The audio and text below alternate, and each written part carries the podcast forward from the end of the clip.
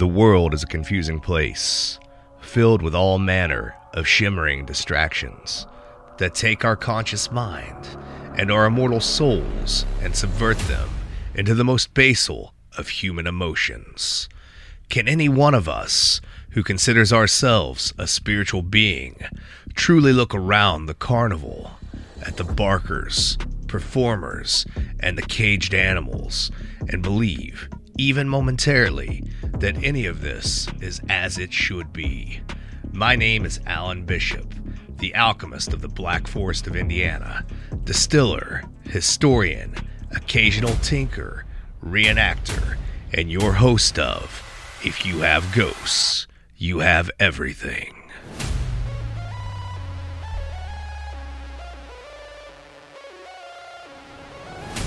Have you ever noticed the world isn't quite what it presents itself to be? That something is just a little off kilter, just a little out of focus. Perhaps that movement you caught out of the corner of your eye was more than a shadow, that weight on your shoulder more than fatigue. I have lived my whole life like this, aware, awake, and waiting for the next experience, positive or negative, always apprehensive, always analyzing. I believe that spiritual warfare is real. I believe from societal observation that others are becoming acutely aware. I believe that many are being influenced by forces unknown in a negative and spiritually deprived way. I see soft disclosure in every corner of pop culture. Join us as we pull back the curtain, as the veil thins and reach with us into the ether to reclaim the truth. On If You Have Ghosts, you have everything.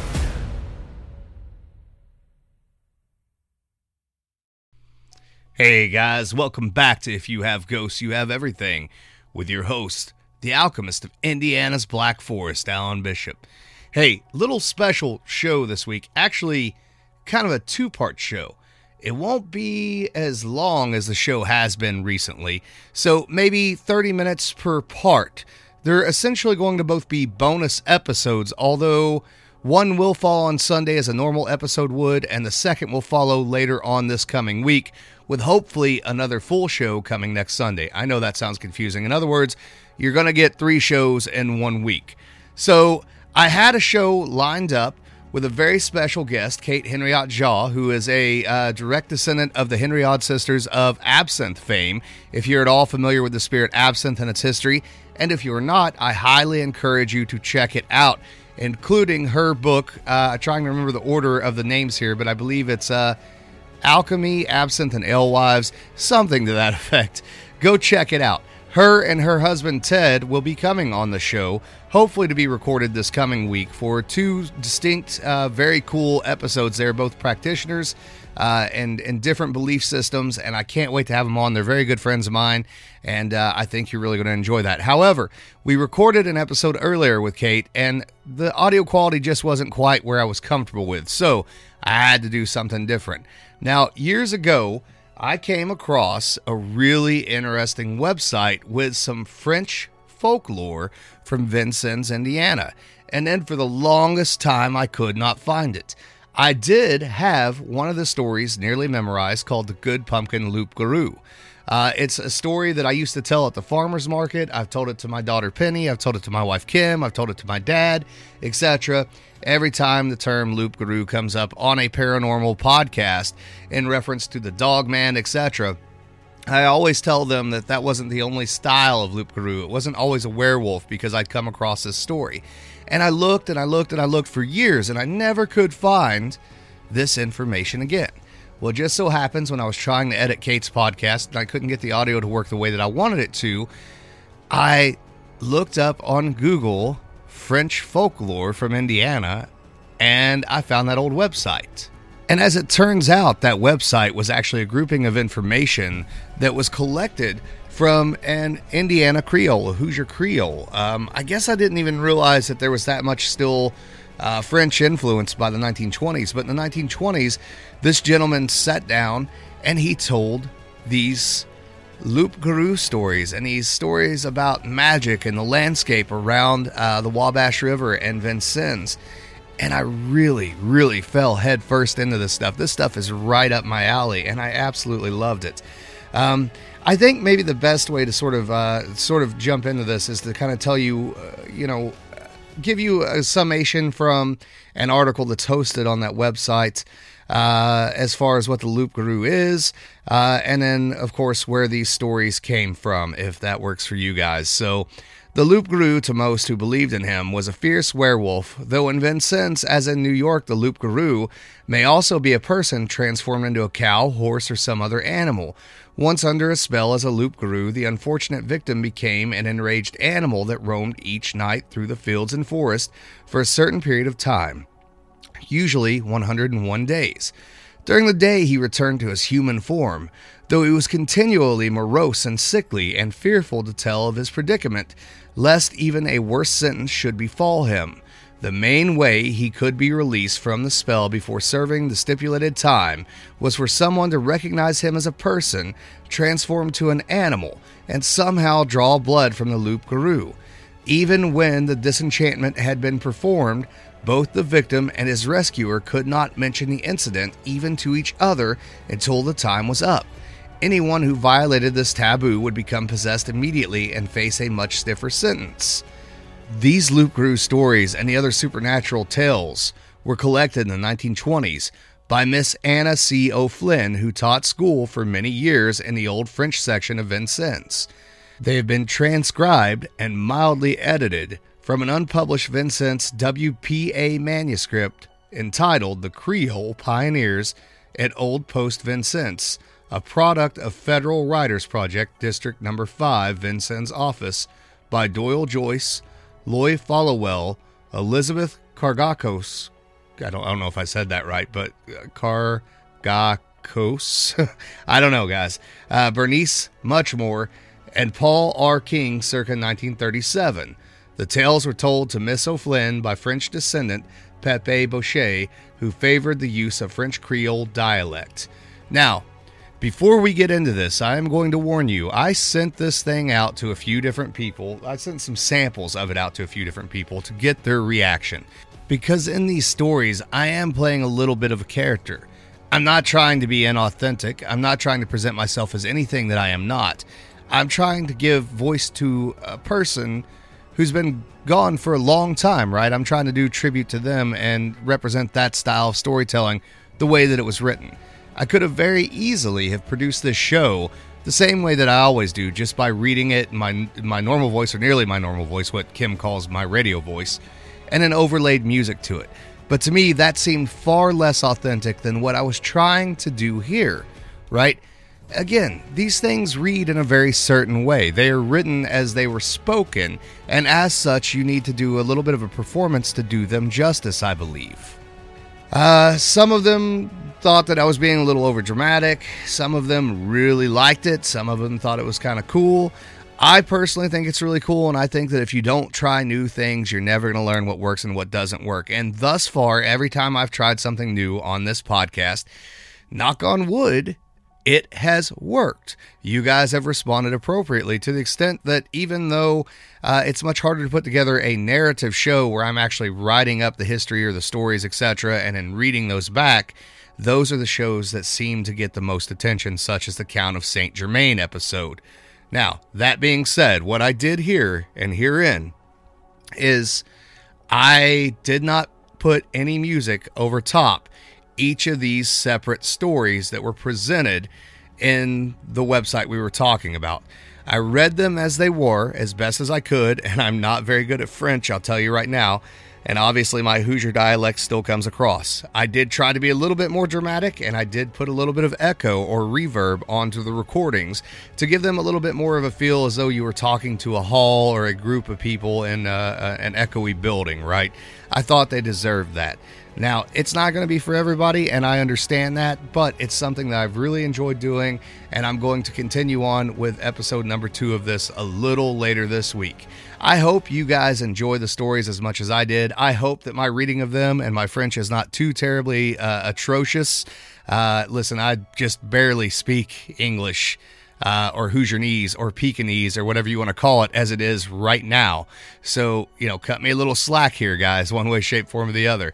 But uh, I think they turned out pretty cool. They're a little odd for me to try to listen to when I'm editing because I don't like my own voice. And uh, I certainly don't like my own voice when it's dramatic. But, anyways, guys, enjoy, set back, relax, do whatever you're doing, driving to work or sitting at home. I do all this stuff because I love you guys and I want to share it with you. That being said, let's jump right into it with a newspaper article from the 1970s.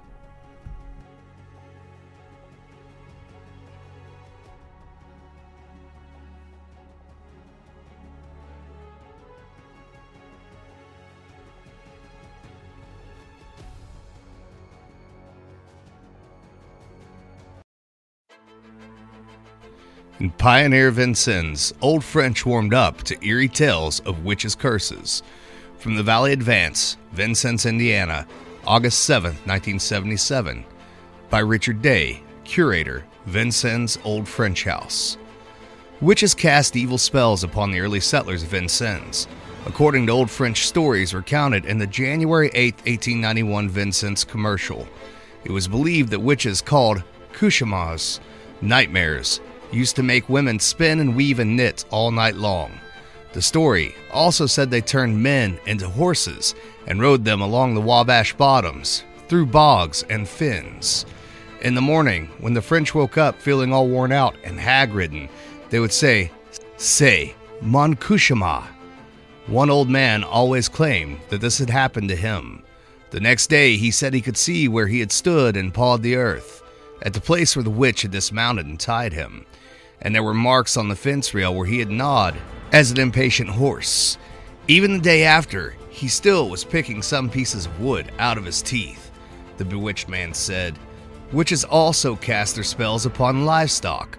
One day, Jacques Martel found his cow lying in the street. In those days, the French didn't fence their cattle, but let them wander the prairie and the streets of Vincennes. The cow would not or could not get up. Martel knew at once that she was bewitched. So he tried an old remedy. He fed her a loaf of bread, soaked in beer, but it did no good.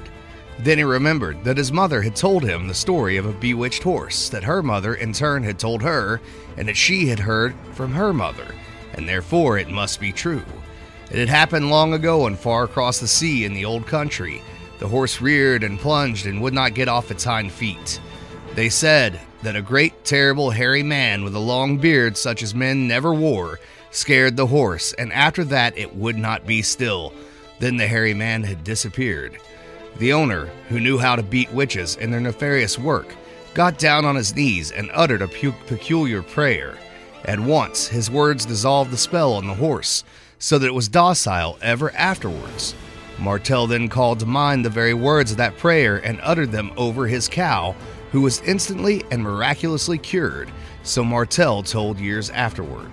It was believed that the witches could turn themselves into anything they desired, and in that shape would torment their neighbors. One old French farmer said an old hag had been persecuting him for years, so he had no luck at all. At length, he made a silver bullet, loaded his gun, and went to a deer lick. There, he killed the old crone in the shape of a deer. After that, he was not bothered any more. Not so successful was old William Miner. He had a little pony. He was very proud of it. It ran so fast that nothing could pass it. The wooden wheels of the old style French cart would spin. The pony went so fast. But one day the pony suddenly died. Miner believed it died of witchery.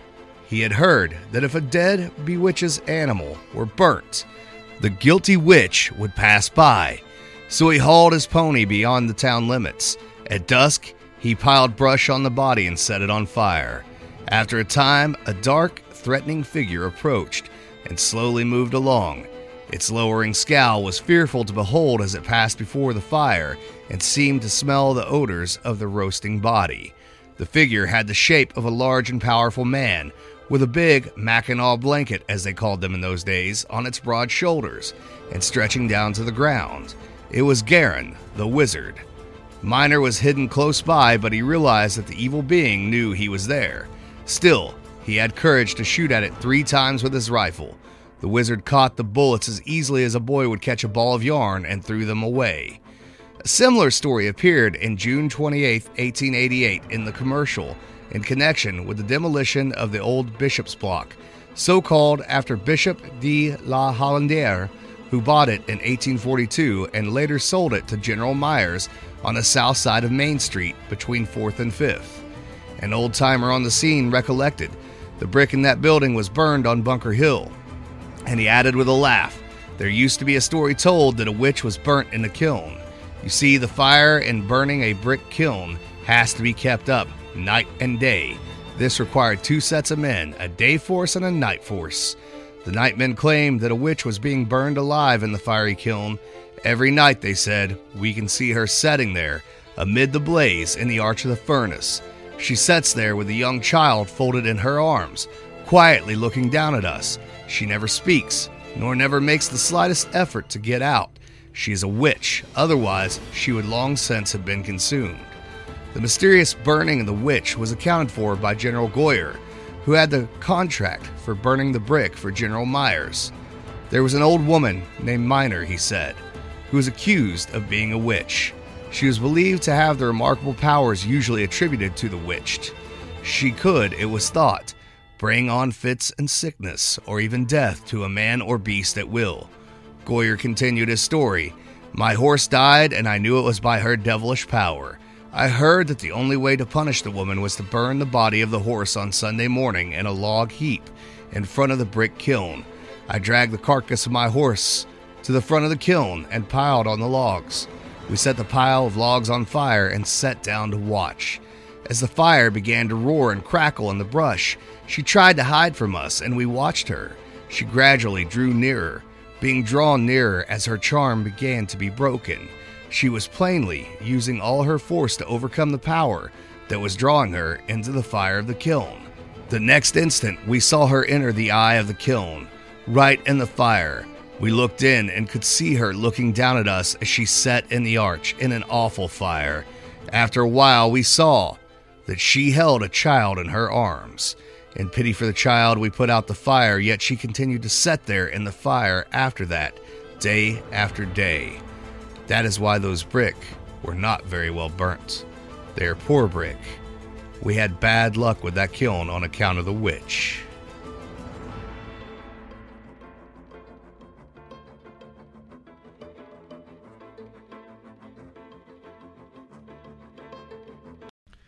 The Good Pumpkin Loup Garou as told by Pepe Boucher. In the past, everybody had their own garden. Everyone liked his garden and took good care of it. Jacques Cabassier, he loved his pumpkins most of all. He fertilized the grounds, he poured water, and nobody had pumpkins like Jacques. It paid him back by growing big.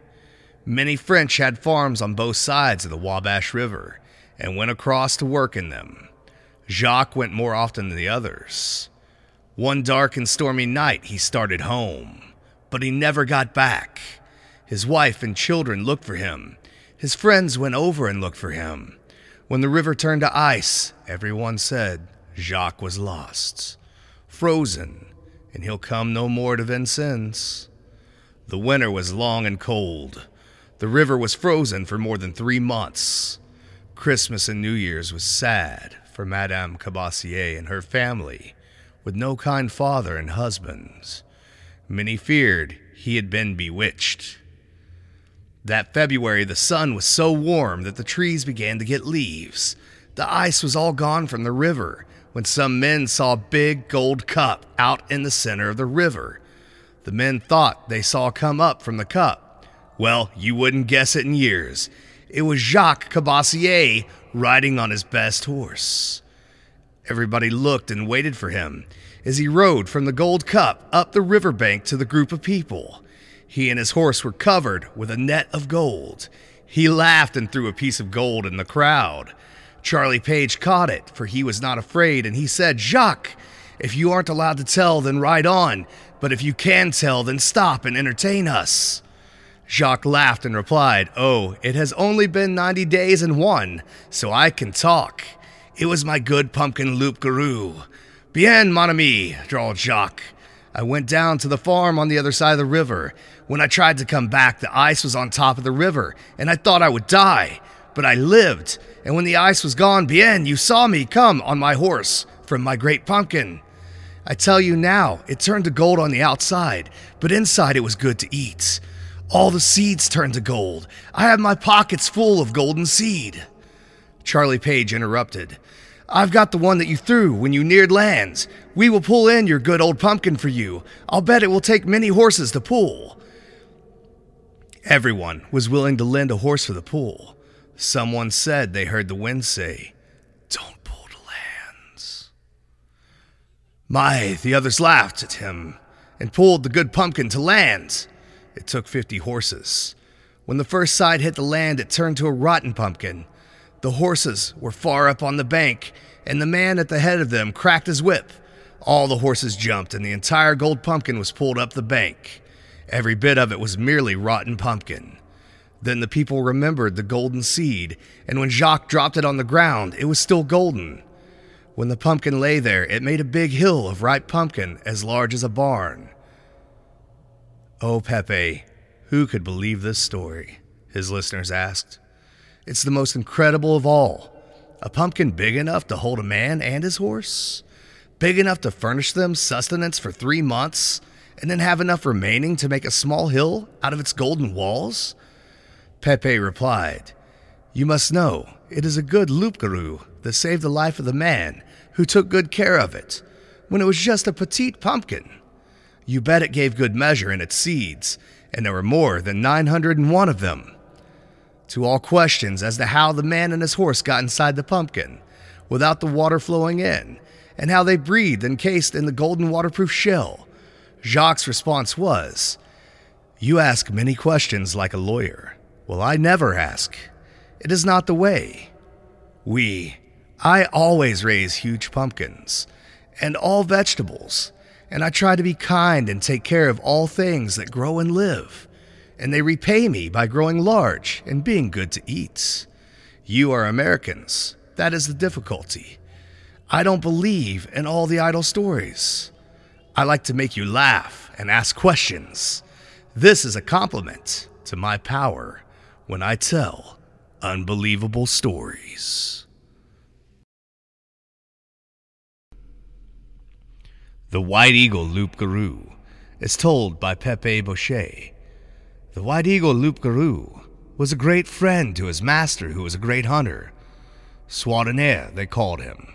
He came early from Canada and left his wife and children in Quebec. That be many, many miles. In those days, it took a long time to travel, so no man who wants to hunt and trade with the Indians can make a trip every month. Bien, this hunter, Swaudenaire, he seemed to die of homesick for many day. Moi, the next morning, he be the happiest man in the tannery camp. He whistle and sing old love songs, edit bothermans with wife away in Canada. Then the other man ask, Swaudenaire, how can you be so gay today, when last night you cry with me from homesick? Then Swaudenaire say, I be glad because I be at home last night. Everything go well. My children, my wife talk of their love for me and wish I be at home. Ma foi, I want to shout and laugh and say I am here. Moi, I cannot do that. At your house they all be eating and smile. I'd not be allowed to enter your house, just look through the door half open. Then his partner says, Be you crazy? You talk with no sense. You never left me till the sun be pretty low, and now you be back with the sun. I tell you, you best rest, or your mind be turned. This is when Swaudenaire laugh and laugh. You not know I grieve so. I change into a bird and fly. Oh, me fly like an arrow home, home to my wife and children. I saw them, and I fan their cheeks with my wings. I fly to your home. They be as I say. Then I come back to my own home and rest under arcade all night to watch my family. I hear their happy voices talk of me. The first thing in the morning, I fly back to work for them. Let's work hard and fast today and go home soon with our furs.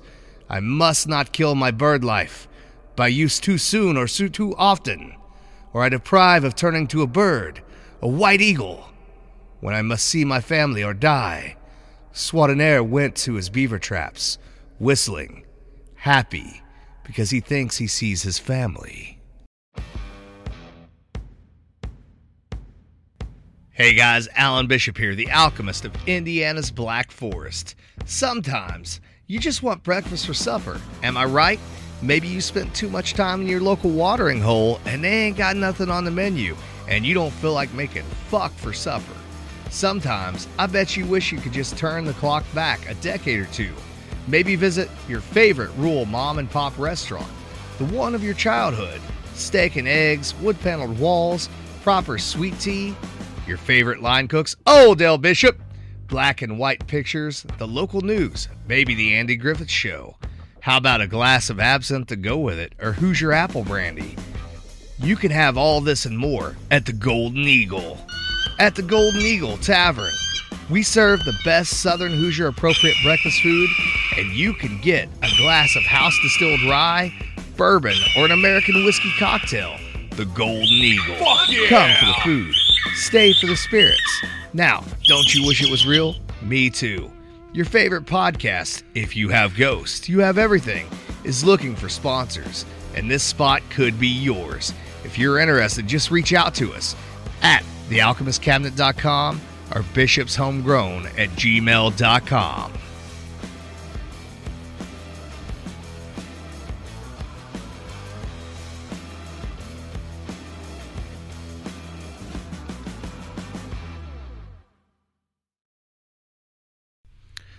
Charlie Page's Loup Garou story is told by Pepe Boucher.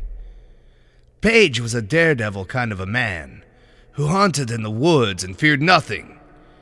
He carried a dirk, or a big long blade knife that opened and shut with some kind of spring on its back. All he did to open the blade was press his finger on the back, and poof, it was open. There'd be plenty of Indians in those days, and they knew Page and his big knife. Still, Page and the Indians be pretty good friends. They know he not be afraid of them or their medicine man. In fact, he not think of heaven or hell with fear. One night he was going home out past Vinegar Hill. A great big black dog stood in the path and growled and gnashed his teeth at Page. The dog did not seem to know that Page never got out of any animal's path. So there it stood, and even with Page said, A Bastian! Then wagging his hand said, Au revoir! Other dogs get out of the big man's way when he wave his hand. This one come advancing with hideous howls and gleaming red eyes that be like coals of fire in the black of nights. Then Page, he be mad at the dog, and he say, Bête noire, vol, vol! No, the black beast did not fly away from him, nor did it turn its eyes from his. With a great leap, it came near to him by five feet. Then Page cursed and lifted his big foot to kick it in the jaw. With a stealthy panther like movement, the great frothing beast sprang at his throat. You bet this time he tried to kick and get his knife to finish the dog, whose hot breath was singeing his hair, whose great paws were tearing his shoulders, and whose fangs were near his neck. With one of his powerful arms, he grabbed the neck of the dog until his tongue hung out. The shaggy hair on the dog's neck be lashing his face, and his eyes blazing with madness. The loup garou be trying to bewitch Page. He know now it be loup garou. He know that nothing but blood could save him. Struggling to use his knife, the beast pushed the point against Page to make him draw his own blood. Now, had Page not been almost a giant, he would have turned right into a loup garou. Throwing his whole strength into the struggle, he pushed the knife through the shaggy fur deep behind the forelegs of the garou.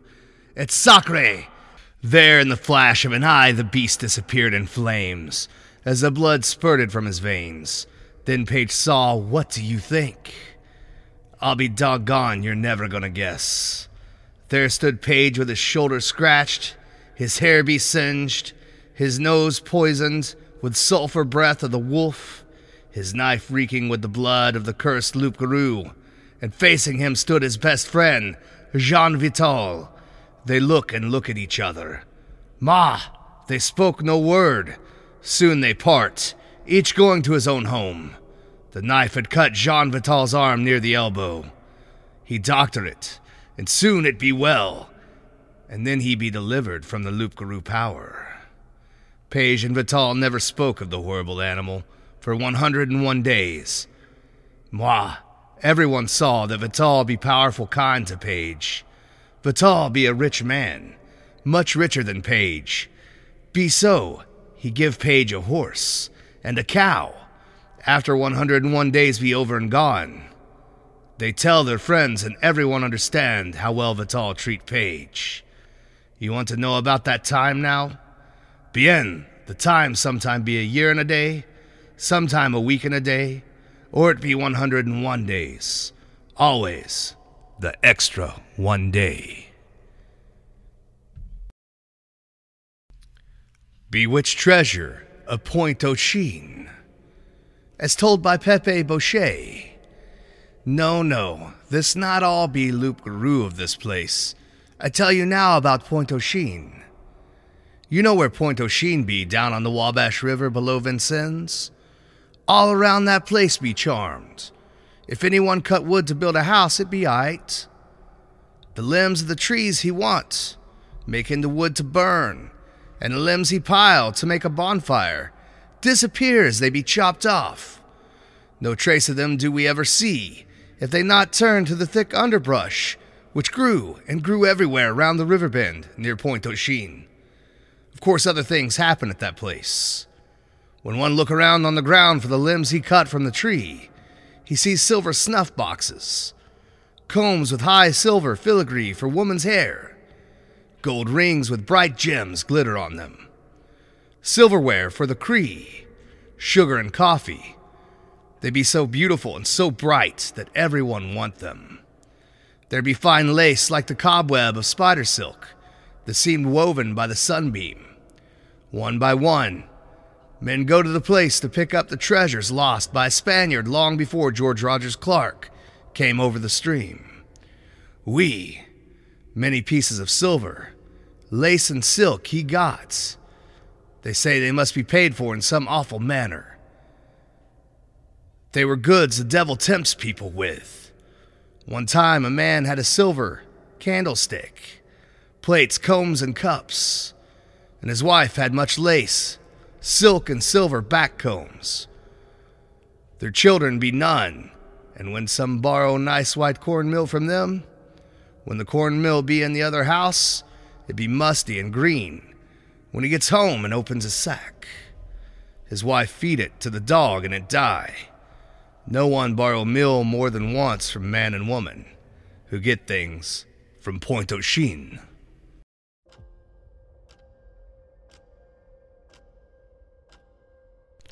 Well, there you have it, guys. The bonus episode of If You Have Ghosts, You Have Everything, all about the Loup Garou folklore around Vincennes, Indiana.